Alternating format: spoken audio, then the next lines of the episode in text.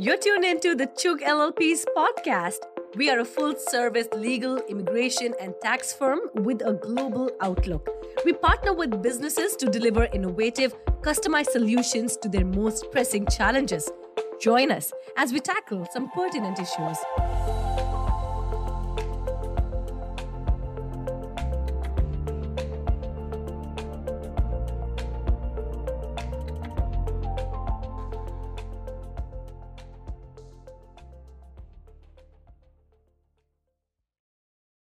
Hello, everyone. Each week we cover pressing topics that matter to you and your business. I'm Arianna Gonzalez from Chugh Attorneys and CPAs tuning in from our San Diego office. Please join me in welcoming CPAs Varshika Gupta and Rajesh Ghimire from our Santa Clara, California office. Hi there, Varshika and Rajesh, and welcome. Hi, Arianna. Thank you so much for having us. Thank you for being here. So for today's topic, we're going to be talking about PFIC, FBAR, and 8938 reporting. Just a quick disclaimer for everyone who's tuning in. This conversation is for informational purposes only. It does not create an accountant-client relationship, so please email us your questions at info at chugh.com so we can help you out. Now let's get right into it. Can one of you tell me what is PFIC and what companies are PFIC? So uh, PFIC is uh, the it stands for the passive foreign investment company. So you can say that it is a foreign company whose income is mainly from the passive source. So they don't have any income from the business income. So as per the IRS, there are two ways to test that. One is the you know, income test and other is the asset test. So if uh, in, in income test, if there is a more than 75% of in gross income is more than the passive sources, then it will be said to be the income test is passed and that is the PFIC, okay? And either or or, so if there is asset test that more than 50% of the gross assets are more than those assets that is used for uh, generating the passive income, then there, those are called the PFIC companies. So PFICs have two tests, one is asset and one is the income test. So if you if you fulfill any of the criteria, then that would come into the PFIC and you have to report accordingly. Wow, that's really good to know. So is PFIC income taxable or, or do we have to know anything about that? Yeah, obviously PFIC is taxable and there is no limit that, okay, you have if this much of the PFIC income is there, they're not taxable. There's no such limit. So if you have invested in any of the PFIC companies, uh, then that will be tax uh, tax uh, accordingly. That how, but it would depend on how which election you are making, how you are going to give the tax. But yeah, it will be obviously tax, and there is no limit for the that income. Wow. Okay. So how can I avoid PFIC status? PFIC status, uh, you can avoid only if you are not investing on those companies. So if uh, so before you are investing in any foreign investment, you have to just have to know that whether the company is criteria that asset test and income test is it fulfilled or not. If that is fulfilled and if that is the PFIC status, then you can't avoid.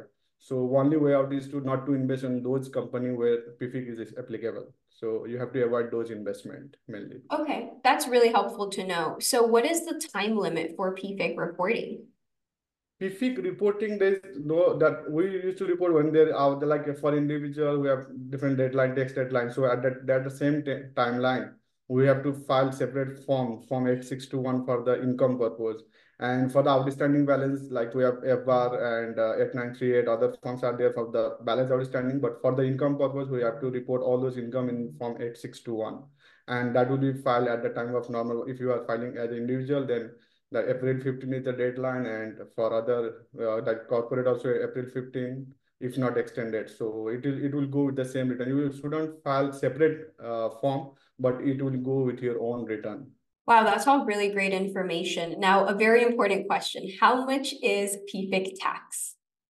PFIC tax, uh, there is no separate tax like uh, for the PFIC, but yeah, uh, it will it, it, depends on the criteria what you are selecting, which method you are selecting, it, and it depends on your holding period and everything. It may be taxed at the capital gain or excess distribution. It may depend. So uh, it may be taxed at the higher tax rate that is applicable in the previous year if you follow excess distribution method so that depends on the criteria and the holding period and everything that so there is no specific tax that okay if the PFIC income is this much then this will be taxed. There is no that much but like that. But you have separate how it is taxed how you what criteria you are fulfilling and what you have select the election depends on that PFIC tax That's good to know. If you guys are watching this and have any questions about this, about this, definitely send us an email at info at chugh.com so we can help you out.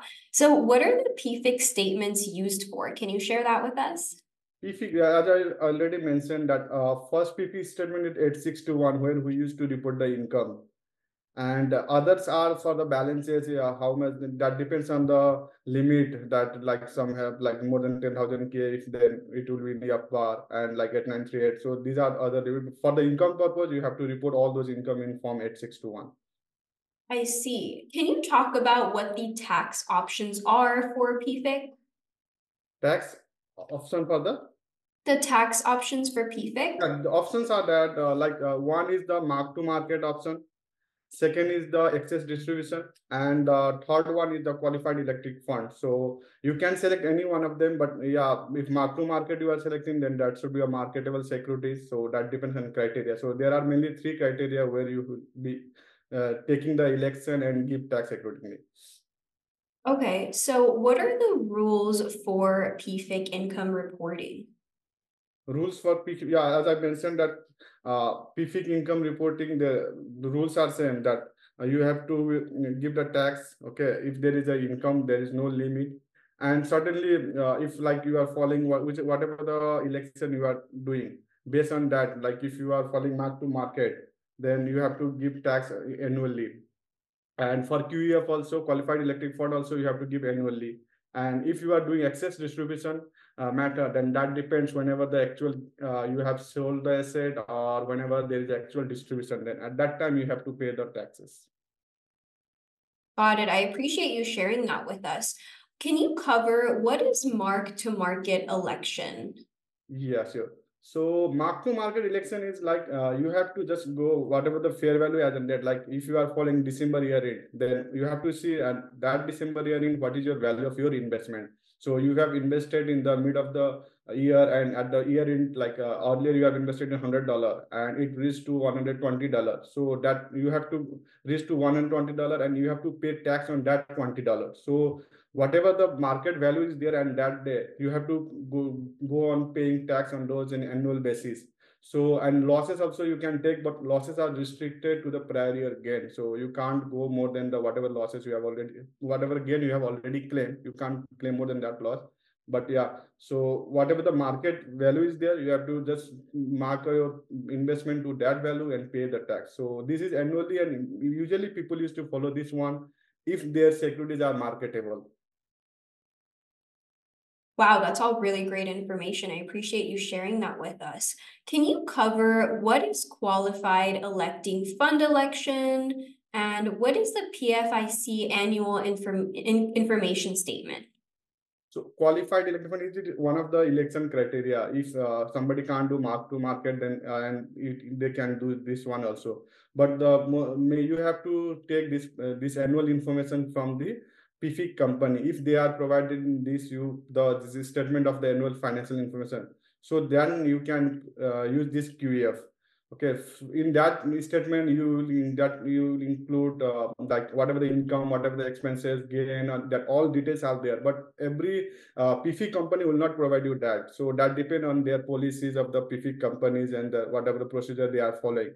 So if they are giving their, then this also annual reporting. Uh, annually, you can report whatever the income or expense or gain that is reported in those statement. You can report that in your uh, your regular normal income tax and pay tax annually. Like it is market mark to market also, it is going to add whatever the value as on the year end. And in this QEF, you will get actual income expenses proportionate to your investment. So you can report that in your tax return and pay the taxes. So it is also annually filed but uh, the issue is that the, every company may not give you that statement. So that depends on uh, the company, PFIC companies that is where you have invested. So you have to be clear, careful that whether while selecting the election that whether they will be giving this statement or not. Wonderful. That's really important information. I appreciate you answering all our pressing questions on PFIC. Um, one more question on this topic. Can you touch on excess distribution? Yeah. So uh, in out of the three election, one excess distribution is a little bit challenging and complex one. So excess distribution means any uh, gain, uh, you any distribution. If you get any gain, okay, realized from the sale of the PFIC or any actual distribution is there, then that gain is compared with the last three years average. So if it is more than 125 percent, then that will called as excess distribution. So in that excess distribution, you have to pay tax in the prior year as if that you have not paid tax on those prior years. Suppose you are holding like for two years, three years, and there was no distribution and nothing was there. And in the third year, you are fourth year, you are getting some distribution. Then that are compared to the last previous year. So if there is no distribution, then that may be all eh, be considered as the excess distribution, and it will be taxed that in the prior year tax rate, higher tax rate. So like in the first year investment, if there is a first distribution, then that may not be called as the excess distribution. But every first distribution is not the first one because like uh, you have invested in the first year and you have received distribution in the second year, though that is your first distribution, but it is distributed in the second year. So it may be called as the excess distribution and you may be taxed with the higher tax rate bracket of the prior year. And even you have to pay the interest, like you have deferred the tax, though you haven't done deferred, because basic concept is that uh, you will not pay tax on the growth and you will be paying tax only when it is distributed or you sold.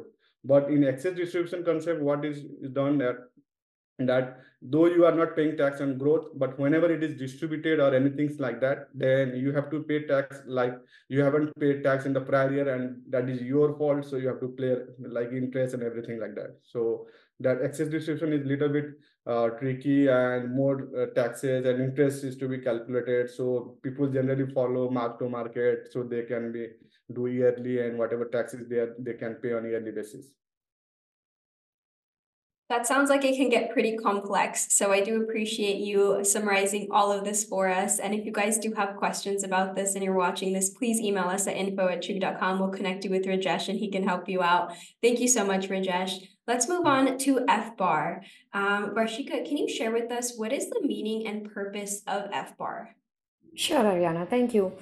So FBAR refers to Form 114, which is a report of foreign bank and financial account, which is electronically filed with the department with the Financial Crimes and Enforcement Network, which is commonly called as FinCEN, uh, a bureau of Treasury Department.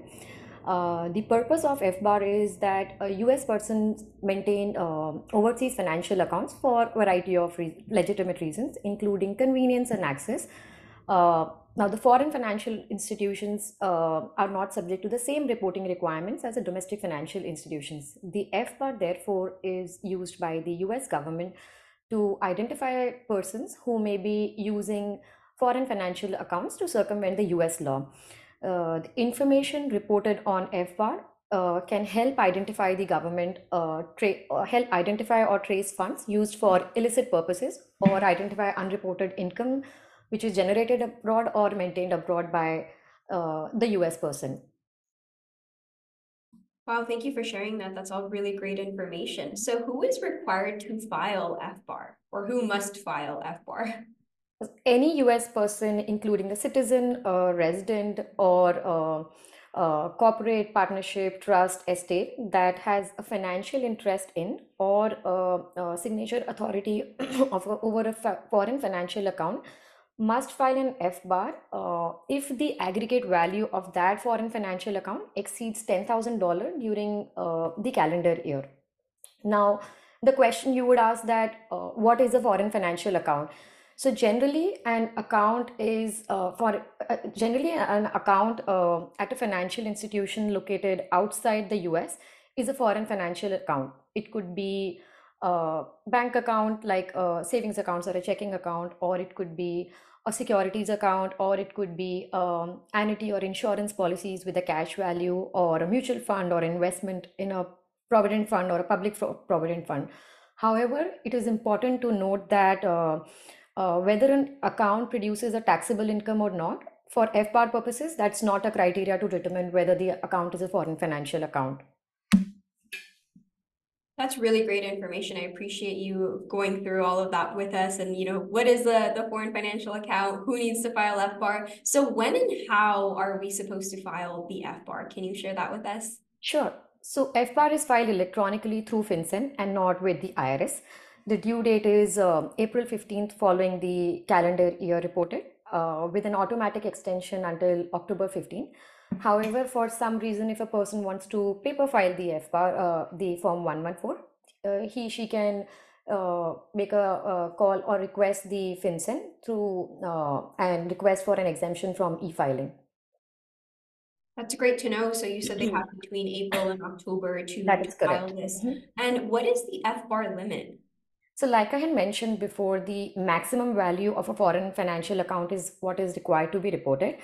Uh, the uh, if uh, the maximum value does not during the year the account value does not exceed ten thousand dollar, then the, the the the reporting of FBAR is not required.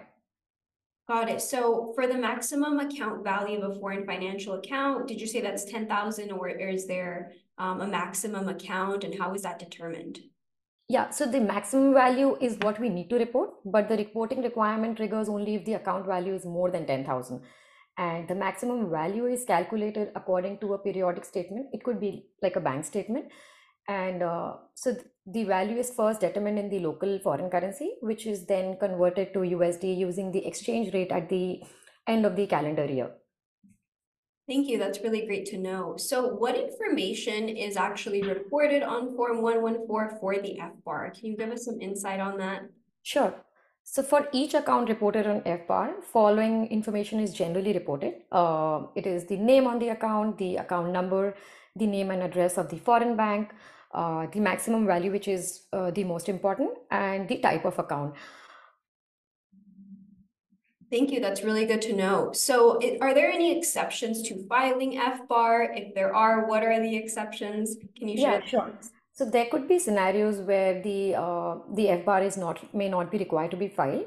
Uh, some of the situations could be uh, where by a US person that is an entity named in a consolidated FBAR um, filed by a greater than 50% owner. In cases where the uh, joint account, foreign financial accounts uh, held by spouses together, and one of the uh, spouses filing all the foreign financial accounts jointly held by them in his or her FBAR. Uh, in case of individual retirement accounts or 401k retirement accounts, uh, the owners and beneficiary, an owner or beneficiary uh, located in the US uh, has uh, doesn't has not doesn't need to report a foreign financial account held by or on behalf of a, a foreign investment made by the IRA or a foreign uh, of a, or a 401k account. So these are a few of the exceptions uh, of not filing FBAR. Okay, so there are a few exceptions. So if you guys are watching this and wondering if you are part of that exception, definitely reach out to us and we can connect you to Varshika and she can help you out. So one more question on this topic for you, Varshika. What are the FBAR penalties for non-filing, if there are any? There are huge penalties for the non-compliance. For each non-willful failure by a US person to timely file or accurately disclose, the penalty is $10,000. However, if the fail, uh, like if the non-compliance is willful, uh, the penalty could be as high as greater of $100,000 or 50% of the highest of the maximum amount in the uh, uh foreign financial account maintained abroad. That's quite a large penalty. Yeah. Make sure you guys are filing if you do qualify for this. And if you have questions, reach out to us. We're happy to help you guys out. Thank you so much for covering all those, those questions on the FBAR, Varshika. Let's move on to 8938 reporting. Mm -hmm. So can you share with us what is the meaning and purpose of 8938? Sure, certainly.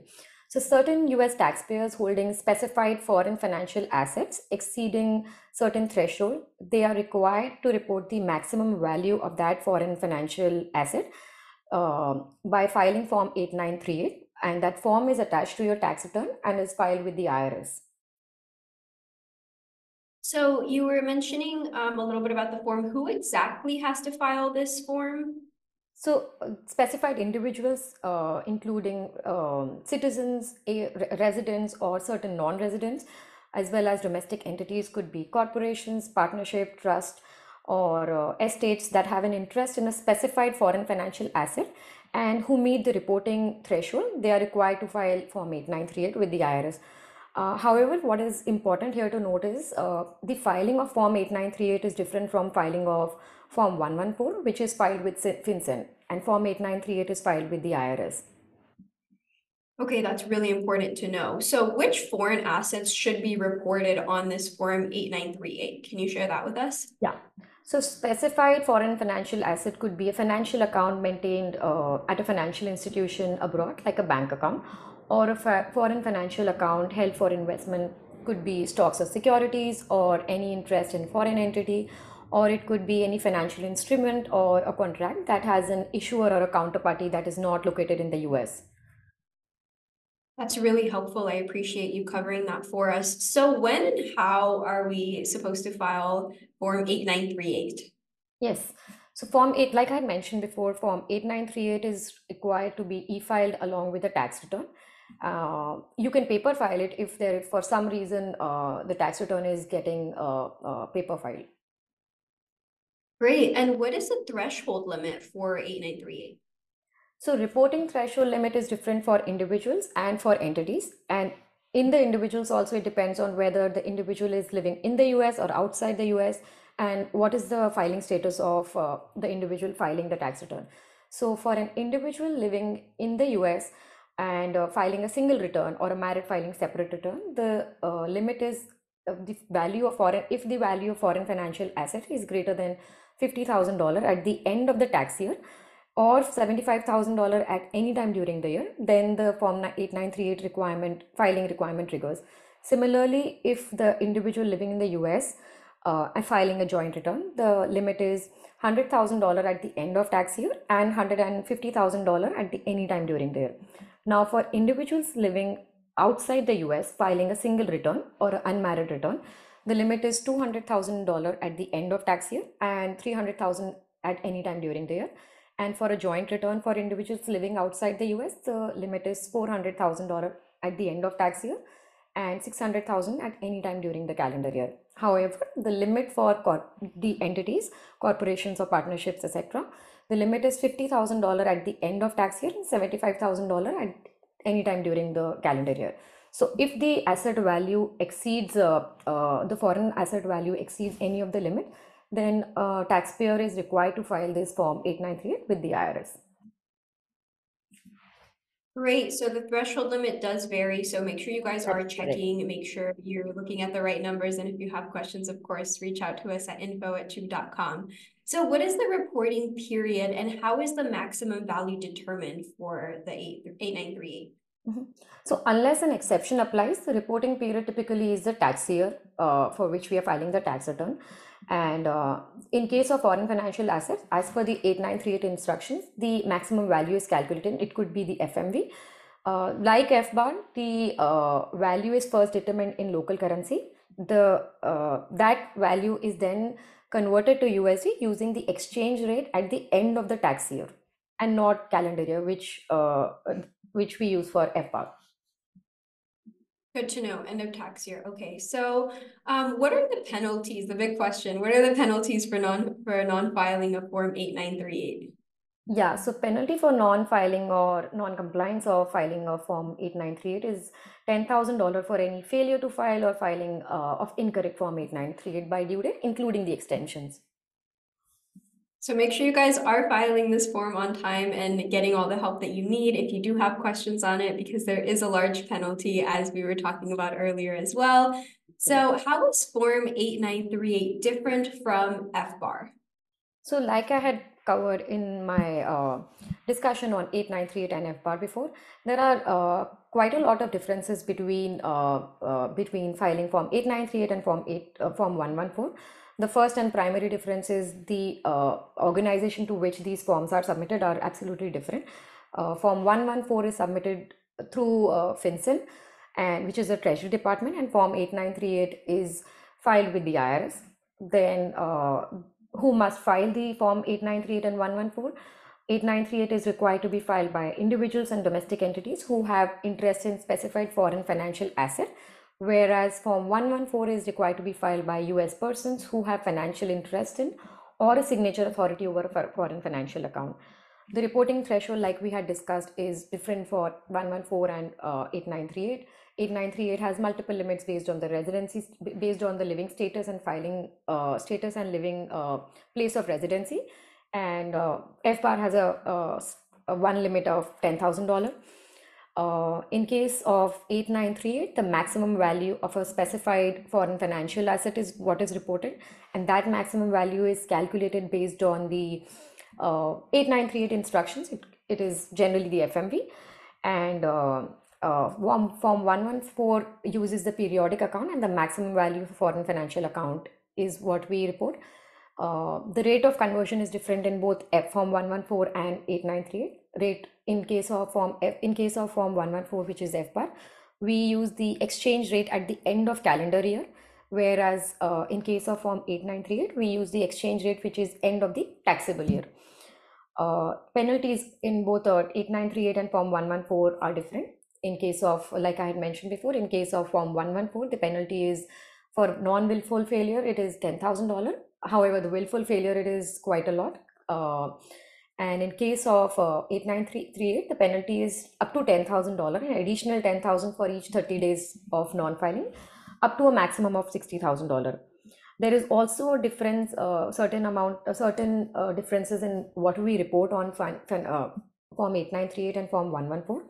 In case of uh, uh, financial account held at a foreign branch of a US financial institution, that is not required to be reported on Form 8938, whereas it is required to be reported on Form 114. Similarly, reporting of any foreign stock or securities not held in a financial account is not required to be reported on uh, Form 114, whereas it is required to be reported on 8938. Uh, reporting of any partnership interest is uh, what falls under 8938, but not under uh, Form 114. Any indirect interest, however, in foreign financial assets through an entity um, is required to be reported on uh, Form 114 if the ownership, if there is ownership or beneficial interest, and there's no requirement to report on 8938. And reporting of foreign hedge funds and foreign private equity funds is what goes on Form 8938, but not on FBAR. So these are quite uh, a few differences between 8938 and uh, Form 114. I appreciate you so perfectly lining those up for us and, and telling us the difference between all of them. That that was really great comparison and great information about these forums. So thank you so much for your time and thank you Rajesh and Varshika, both of you for your time and insights on this. We are out of time, so that does bring us to the end of our conversation. Again, thank you so much guys for taking the time to share your insights and knowledge with us. Thank you everyone who joined us today. To stay up to date, please subscribe and follow us on Facebook, LinkedIn, and YouTube. And if you have any questions or suggestions, suggestions, please send us an email anytime at info at chugh.com. We would love to help you out. And make sure to join us back here next week for more pressing topics that truly matter to you and your business. Until next time, stay safe and take care. Thank Thanks you so much, that. everyone. Thank you. Thanks a lot.